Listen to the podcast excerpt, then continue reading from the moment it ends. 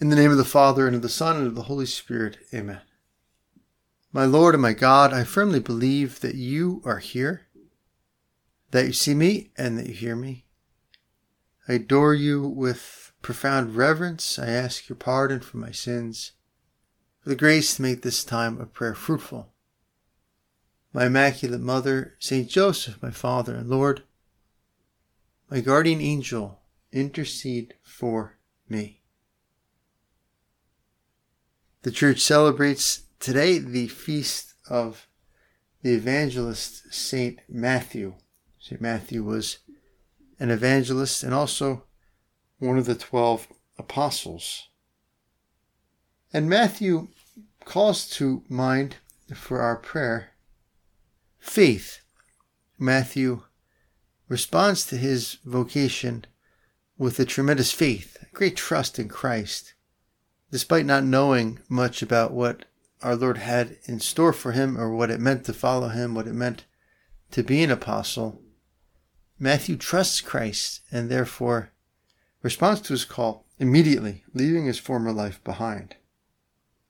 This is Matthew's own description of the moment of his vocation, the moment when our Lord called him. As Jesus passed on from there, he saw a man called Matthew sitting at the tax office. And he said to him, Follow me. And he rose and followed him. What a great example of faith, of trust in the person of Jesus.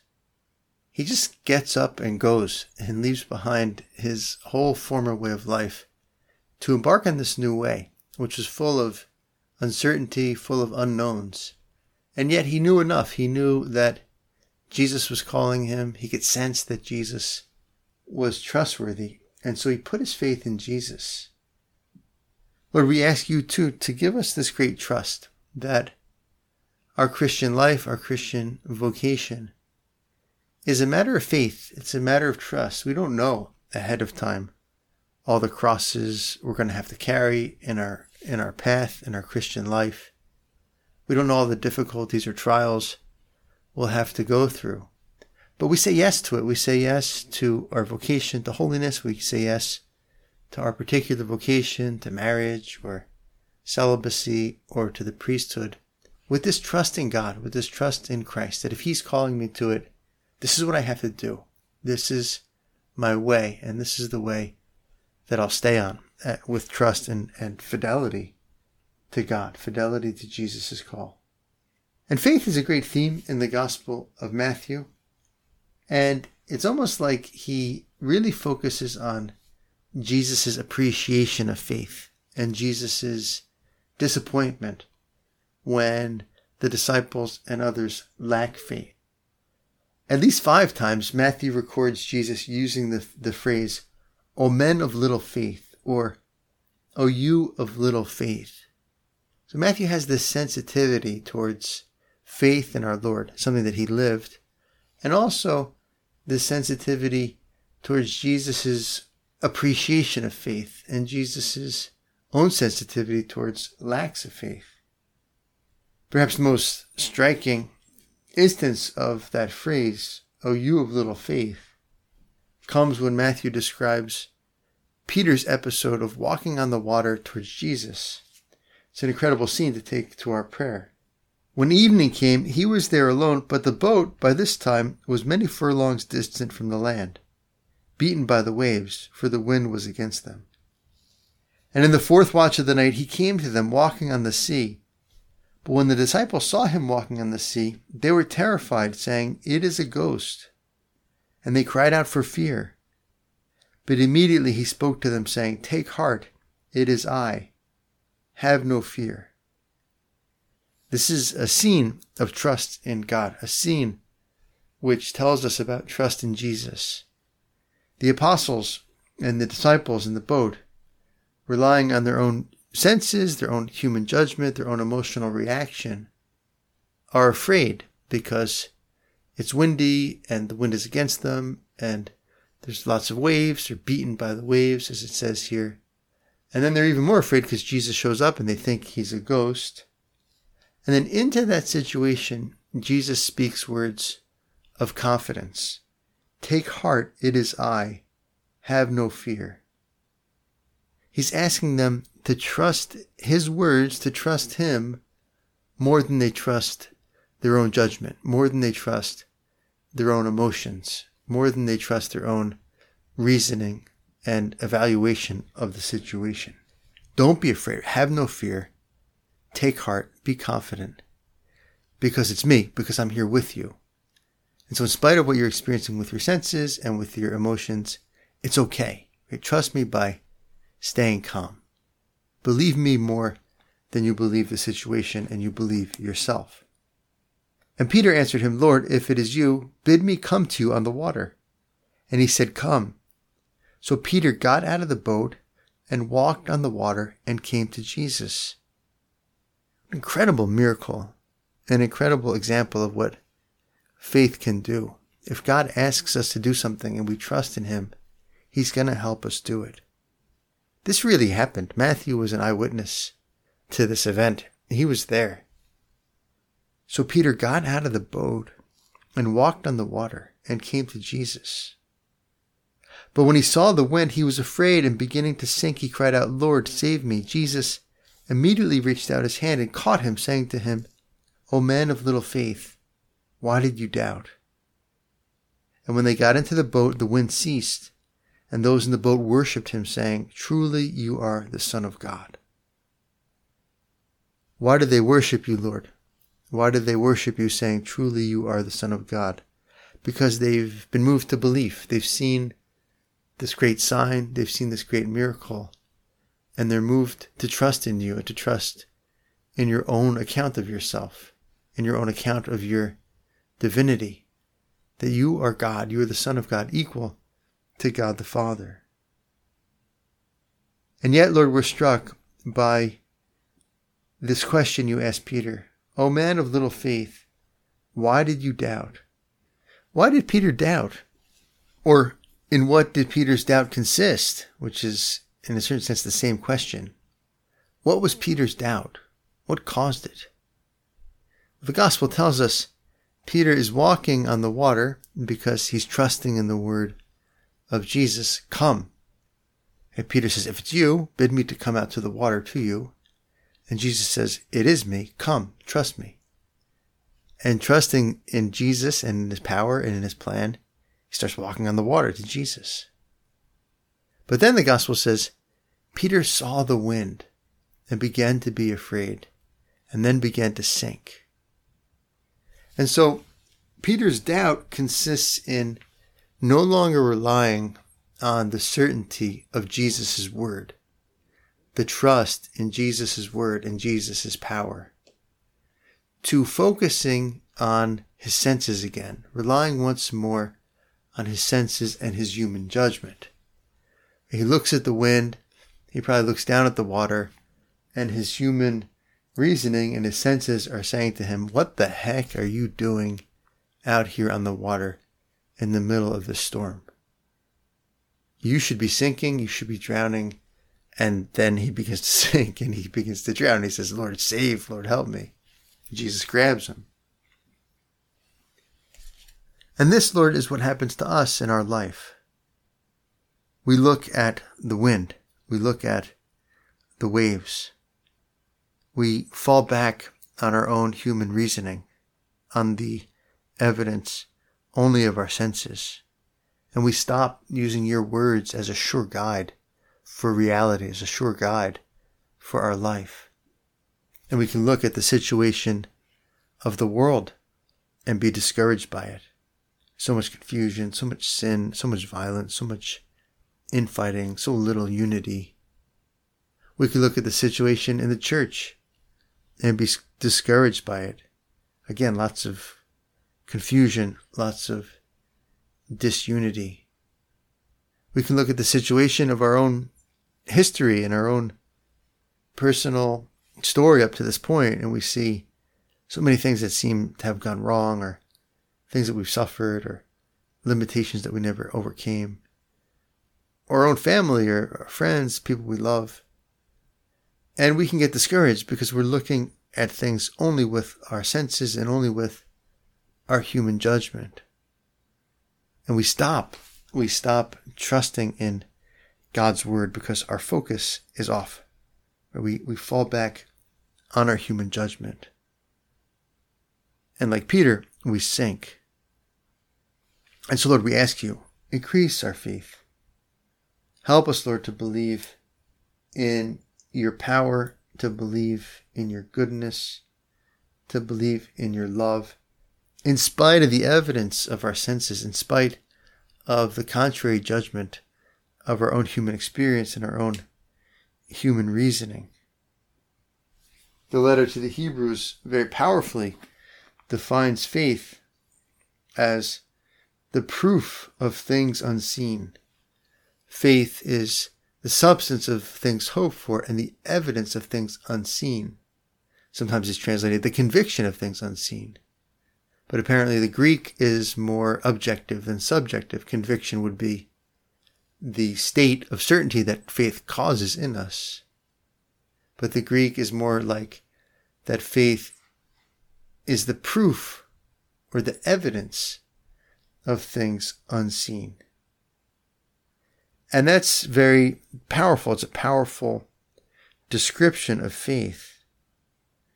That faith is a strong mode of knowledge. It's not a weak mode of knowing. It's a strong mode of being certain, not a weak one. Because proof and evidence are strong modes of knowing. When we have proof, the argument is over. Right? If you have, if you can prove something, well, then it's no longer debated. If you have evidence in a court case, well, then the evidence is a very strong argument for your case in one, one side or the other. Right? Proof or evidence closes open questions in law or in science or in philosophy. And so the Holy Spirit's telling us in the letter to the Hebrews that faith stands in for proof in matters unseen, in matters concerning God and our soul and salvation and God's promises. Right? Faith acts as evidence. It's solid evidence in things that we can't see for ourselves, the invisible things. God's goodness, God's providence, God's grace, God's divinity. And how can we have that conviction? How can faith be that strong? Well, because of trust because of trust. If I tell you something that you can't know unless I tell it to you, you can hold it with an absolute conviction as long as you trust in me. Your sense of certainty in what I tell you can be very high, but it all depends on whether you trust me or not. So if I tell you that this morning when I woke up, the first thing I did after praying a little morning offering was go and make myself a cup of coffee. And if I tell you that, that's something that for you is unseen. It's unknowable. You can't know it for yourself. You can't have human evidence of it. The only way you can know it is if you hear it from me. Now, once you hear it from me, it's understandable and it makes sense. It's possible and you can you can hold it with a great certainty as long as you trust me as long as you think that i'm someone who is telling you the truth and someone who wouldn't lie to you. And i don't know if you want to do that. You, you have to make up your own mind whether you want to trust me or not. But i can tell you that i'm telling the truth. That's what i did this morning when i woke up. I prayed a morning offering. And the first thing i did after that was i went and made a cup of coffee and this is this is similar to to our faith that we can have an absolute trust in God's love for us, an absolute trust in God's providence, an absolute trust in God that He's with us in every circumstance, an absolute trust in the teachings of the church, an absolute trust in in our vocation, if we trust God who's revealed these things to us. We can, we can have a great certainty in those things to the extent that we trust that God has revealed this because God is good and God doesn't lie.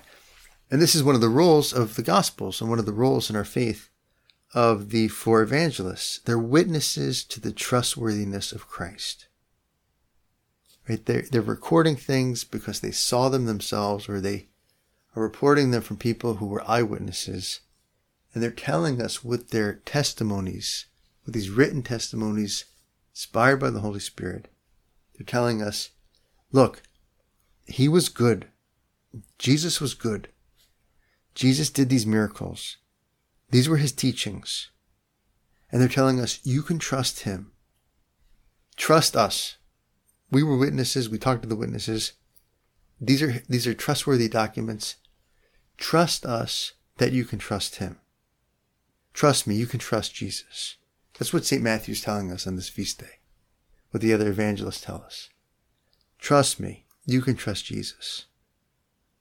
Which means you can believe with a great certainty in Him, in His teachings, in His works, in His church, in His plan for you, in His presence with you. Behold, I am with you always, Jesus says, until the end of the age. And we see, Lord Jesus, that you're asking for a trust that's very powerful, a trust that goes beyond our trust in our senses, a trust that's greater than our trust in our own human reasoning. In Matthew's Gospel, in an earlier passage, Jesus is sleeping in the boat and this great storm kicks up and the apostles are there and they're afraid that the boat is going to capsize and that they're going to drown. And they wake our Lord up. They say, Lord, help us. Don't you care that we're going to drown? And Jesus calms the storm, right? tells the wind to be still. He calms the storm. And then he turns to the apostles and says, Why did you fear, O you of little faith? And why did we fear? Well, we were, we were about to drown. The drowning is very scary. Dying in general, right, is very scary. But I think there's something very particularly scary about drowning, particularly scary about suffocating, right? Not being able to breathe. I read this book on breath and it goes through all the science on different breathing techniques and the importance of breathing well, etc. And one of the things it, it recommends is to practice every once in a while, not all the time, but to practice holding your breath, right? That, that can be good for your cardiovascular system. And so after reading this book, I did this. I practiced like holding my breath a number of times. And it's a very interesting experience if you really try to hold your breath long and keep it beyond the point where it's comfortable. Your chest starts to like pulsate, like gasping for air, kind of interiorly. It's like, it's almost like an internal clenching of your lungs, right? Wanting air. Then eventually you have to breathe. You have to, you have to stop holding your breath. I, I can't get to the point where I pass out. I would never be brave enough to do that in any, in any event. And, uh, and so there's something very deep about needing to breathe, very scary about not being able to breathe.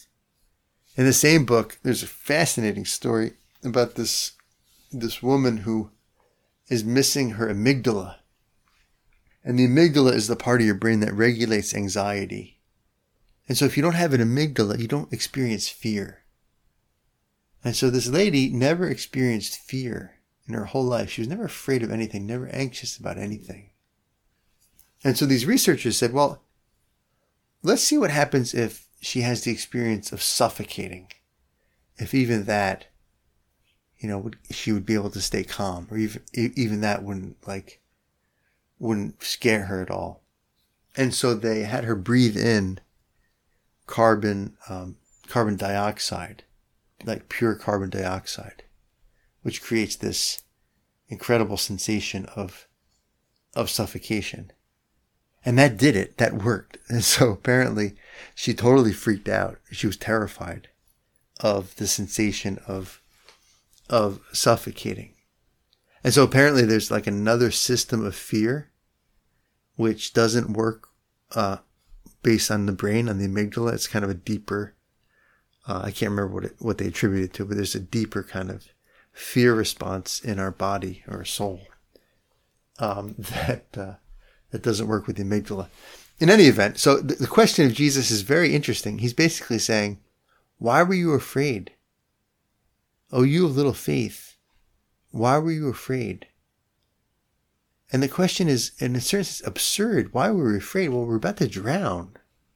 Death is something that we're all naturally afraid of, and drowning is something that we're all naturally afraid of. Suffocating is intrinsically terrifying. And so what Jesus is, is calling them to is to trust him more than their senses, trust him more than their deepest fears, trust him more than their human reasoning. You shouldn't be afraid if I'm here. You shouldn't be afraid of death because I'm here.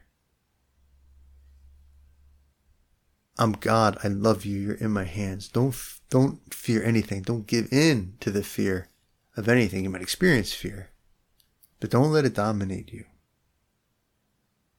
Walk by faith, St. Paul says. We walk by faith, not by sight. The conviction of things unseen the proof, the evidence of things unseen, our faith. Lord, increase our faith because we, our faith is weak, um, because we tend uh, not to trust God so much, and we naturally tend to rely more on our own human reasoning and our own senses and our own judgment. And so we take doubts very seriously and so our faith becomes weak, and then we tend to think that faith itself is weak, that there's something about faith itself that includes doubt, or that includes vacillation, or that includes uncertainty. And that is that's wrong. That's that's not true. Right? Faith can be a very certain thing. Just like if you trust me about my breakfast, well, you can have a great certainty in that even though you don't see it, even though you haven't witnessed it. Well, it's the same thing with God. St. Thomas Aquinas explains it in this way A person with little learning, St. Thomas writes, a person with little learning is far more sure of something he hears from an expert than he is of any insight of his own, assuming that the person is humble and wise enough to know that the expert knows more than him, right? That the expert is an expert. A person with little learning is far more sure of something he hears from an expert than he is of any insight of his own.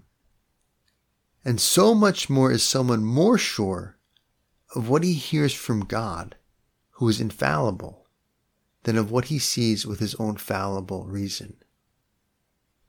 Our faith is revealed to us by God. And God is infallible, and God is all knowing. And Jesus says, I am the way and the truth and the life. So as long as we trust God, we can have a real strong, almost absolute conviction in the truths of the faith. And yes, we might have contrary thoughts and contrary doubts. But the question is, well, how do I respond to them? In those times when I have doubts or thoughts, who am I going to trust? Am I going to trust those thoughts and those doubts which arise from my experience and my own my own uh, personal musings or some stupid argument I heard on the internet? Right? Am I going to trust that line of reasoning that is giving rise to that thought, or am I going to trust God and the saints and the church and Jesus Christ, right, from whom all of those teachings and all that lived holy experience of the saints comes from? In the moment of experiencing some doubt or thought, I don't have to make it a real doubt. I can respond to it by saying, no, I trust Jesus and therefore this is what I believe. And we process the doubts and we evaluate the doubts in terms of the conviction of our faith and not vice versa. Having faith is not always checking to see if the faith is true because we happen to have any silly or stupid thought at any given moment oh, maybe my faith is not true because I'm thinking this. No, it's the opposite. If this thought contradicts the faith, well, it has to be wrong. And then we can figure out why, right? We think things through. We don't, it's not a blind faith. They're fideistic. Obviously, we can think things through. But the question is, where is my trust, right? Where is the conviction? If I trust that the church comes from Jesus, well, then I trust that the church is solid and that the sacraments are solid. The teachings of the church, the lives of the saints are solid, right? I can lean on their example, I can lean on their doctrine. The Catechism of the Catholic Church explains this that our faith is based on God, on the authority of God. The Catechism says, What moves us to believe is not the fact that revealed truths appear as true and intelligible in the light of our natural reason. We believe, quote, because of the authority of God Himself who reveals them, who can neither deceive nor be deceived. So the basis of our faith, the reason for our faith, that which also makes it extremely certain, is not because we've evaluated the truths and they appear true to us, even though that's important and they should. Rather, the real basis and the real cause of the certainty of our faith is the authority of God. We believe because of the authority of God Himself who reveals the truths of the faith. Who, God, who can neither deceive nor be deceived. And so, just like if you trust me, you can believe based on the authority of me being an expert on what I did this morning and the expert or the expert in what I had or didn't have for breakfast. So, too, God is the expert concerning the things of God. God is the expert concerning the things necessary for our salvation. And God has revealed himself in Jesus Christ. And so, because God can neither deceive nor be deceived, we can put an absolute trust in him and in all of his teachings. Lord, increase my faith. I am a man of little faith. Often, Lord, I let my own reasoning and I let the wind and waves of my own situation, or the wind and waves that I see in the world, weaken my faith and shrink my trust. And just like St. Peter and the apostles, it shows up in fear that I get anxious and I get worried about what's going to happen. And that can kind of cause us to be discouraged and less daring and generous in our apostolate because we think, oh, if the world's going to heck in a handbasket, well, then what's the point of trying? Or if the church is in such a bad condition, what's the point of being generous and serving her? This isn't going anywhere. Or if I can't get over these defects, right? What's the, you know, what's the point in trying to be holier and trying to love more? I can never get anywhere. And all of that is lack of faith. And all of that is relying on our own judgment, on our own evaluation of our experience, and no longer trusting the Word of God, trusting God's promises, trusting God's presence, trusting God's own trust in us, right? God trusts us that we can grow with His grace. But, but what unlocks His power in our life is faith, is, tr- is precisely trust. And so, Lord, when I look at the world and I see what's wrong, and I look at my situation and I see what's wrong, my response in faith should be excellent. This is precisely where I need to grow. The world needs a saint, and I'm called to be a saint. And the world needs people to love and to forgive and to believe in God, to bring God's teachings into the world. And each one of us are called to love and to forgive, to believe in God, and to bring God's teachings into the world. But the, precisely the things that we see wrong are the things that should give us the most enthusiasm, energy to be part of the solution. And that's what God wants. These world crises are crises of saints, as St. Josemaria puts it. These world crises are crises of saints. And saints are people who have this kind of radical faith, radical trust in God's word, in God's revelation, in spite of all the evidence to the contrary. We walk by faith and not by sight. We go to Our Lady. Our Lady is the Virgin most faithful. She lived the obedience of faith, as St. John Paul II described it. And so we ask her, help us to see the wind and the waves of our life supernaturally, that God is with us, that God is in them, that God is calling, calling us to holiness through them. Our Lady, our Mother, Virgin most faithful, pray for us. I thank you, my God, for the good resolutions, affections, and inspirations which you have communicated to me in this meditation. I ask your help to put them into effect. My Immaculate Mother, Saint Joseph, my Father and Lord, my guardian angel, intercede for me.